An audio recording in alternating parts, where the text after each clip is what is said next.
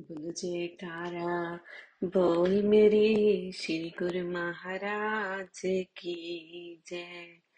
श्री श्री एक सौ आठ श्री स्वामी स्वरूपानंद जी महाराज जी का जीवन।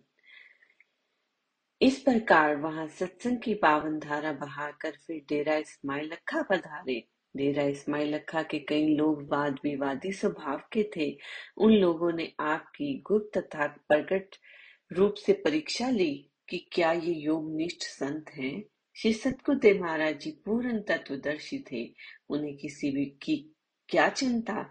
अंत में सदनशील सतगुरुदेव महाराज जी को पूर्ण महापुरुष जानकर नतमस्तक हो दिव्य पुरुष की वंदना की।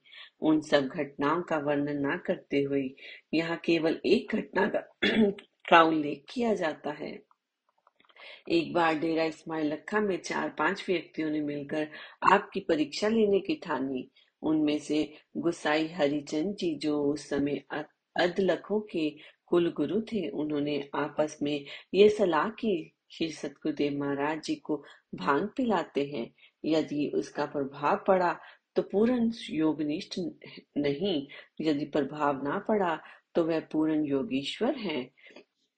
उन्होंने बहुत ही तेज भाँग बनाई कि जिससे यदि 25 व्यक्ति भी पी लेवे तो भी नशा तेज हो। इतनी तेज भाँग लगाकर आपको पिला दी। आपने भाग, भाँग को देखा तो समझ गए कि परीक्षा हेतु ऐसा कर रहे हैं। अंत, आप भी इसे चुपचाप पी गए। रात्रि समय क्रम से दो दो दो व्यक्ति दो दो घंटे के लिए सत्संग सुनने आए ताकि वह जागते रहे, ये जाँच कर सके। कि आप पर भाँग का प्रभाव होता है या नहीं, किंतु आप प्रवचनों की अमृत वृष्टि जिस क्रम से कर रहे थे, उसी तरह समान रूप से रात्रि भर करते रहे। प्रातः चार बजे जिन व्यक्तियों की बारी थी वह उगने लगे। आपके पास एक छड़ी पड़ी हुई थी। आपने वह छड़ी उठाई और उन व्यक्तियों को छड़ी से सचेत करते हुए कहा, क्यों भाई, योगारूढ़ की परीक्षा लेने आए हो और फिर नींद कर रहे हो? भात तो पिलाई हमें और नींद करते हो तुम। खबरदार, सावधान होकर बैठो। यहाँ नींद का कोई काम नहीं। जब तक सत्संग की धारा बहती रहे, तब तक चैतन्य रहो। इसी प्रकार सारी रात निरंतर उपदेश अमृत की धारा प्रभावित रही। आपको एक ऊँग भी न आई और न आप सुस्ताए ये देखकर वह सब हैरान रह गए और श्री चरणों में आकर क्षमा मांगी। आपने फरमाया, आगे से आप इस बात का ध्यान रखिए कि कभी भी किसी महापुरुष की परीक्षा लेने का साहस ना करे। ऐसा करना स्वयं को हानि पहुंचाना है। सबके दिल में ये पूर्ण निश्चय हो गया कि ये दिव्य पुरुष, पूर्ण योगीश्वर हैं। इनमें से महंत हरिचंद जी ने तो आपकी प्रभुता देखकर अपना समस्त कारोबार ग्रह शिष्य एवं बंधु, बांधव सभी को त्याग कर श्री चरणों में शरणागति प्राप्त की। इसके कुछ समय पश्चात साधु वेश भी धारण किया। श्री सतगुरुदेव महाराज जी ने उनका नाम महात्मा उगट प्रेमानंद जी रखा। संत तुलसीदास साहिब जी का कथन है, जो कोई कहे संत को चीना तुलसी हाथ कान पर धीना संत महापुरुष समुद्र के समान अथाह होते हैं, जिनका किनारा या सते पाना कठिन ही नहीं, असंभव है। वे जन कल्याण हेतु पृथ्वी पर नर रूप में प्रकट होते हैं और नर लीला के रूप में संस्कारी आत्माओं को इस भव से मुक्त कर देते हैं। इन्हें पहचानना या परीक्षण करना मानव बुद्धि से परे की बात है। वह अनंत ही नहीं, बेअंत है, जो जीव, मन, बुद्धि, विद्या और अहंकार का त्याग कर शरण में आ जाता है, वह उसे सच्ची निधि से माला माल कर देता है। महापुरुषों का कथन है, गुरु समान दाता नहीं, जाचक शिष्य समान, तीन लोक की संपदा सुधी गुरु दीनी दान संत महापुरुष दयालु होते हैं, जो शिष्य भिखारी बनकर उनके द्वार पर आता है। वह उसके दामन में तीन लोगों को सुख भर देते हैं, जिन प्रेमियों ने भी श्री चरणों में आपा भाव समर्पित कर मन चित्त की समस्त वृत्तियों को सतगुरुदेव महाराज जी की आज्ञा में छोड़ दिया, वह ही उनके प्यारे बने। इन प्रेमियों को श्रेणी में वक्त, भगत साहिब राम जी, भगत राम जी, मल तथा अन्य भगत भी थे। भगत राम जी मल सेवा, त्याग तथा प्रेम की साक्षात मूर्ति थे। उन्होंने सेवक भाव से अपने इष्ट देव श्री सतकृदेव महाराज जी के श्री चरणों में रहकर अगाध प्रेम से निजी सेवा की। प्रेमी के दिल की तारे इष्ट देव के साथ जुड़ी हुई होती है।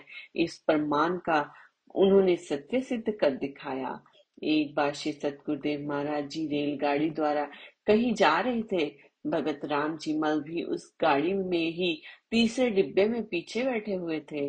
श्री सतगुरुदेव महाराज जी ने महात्मा सदगुरु सेवानंद जी को फरमाया कि जाओ भगत राम जी मल को यहाँ बुला लाओ।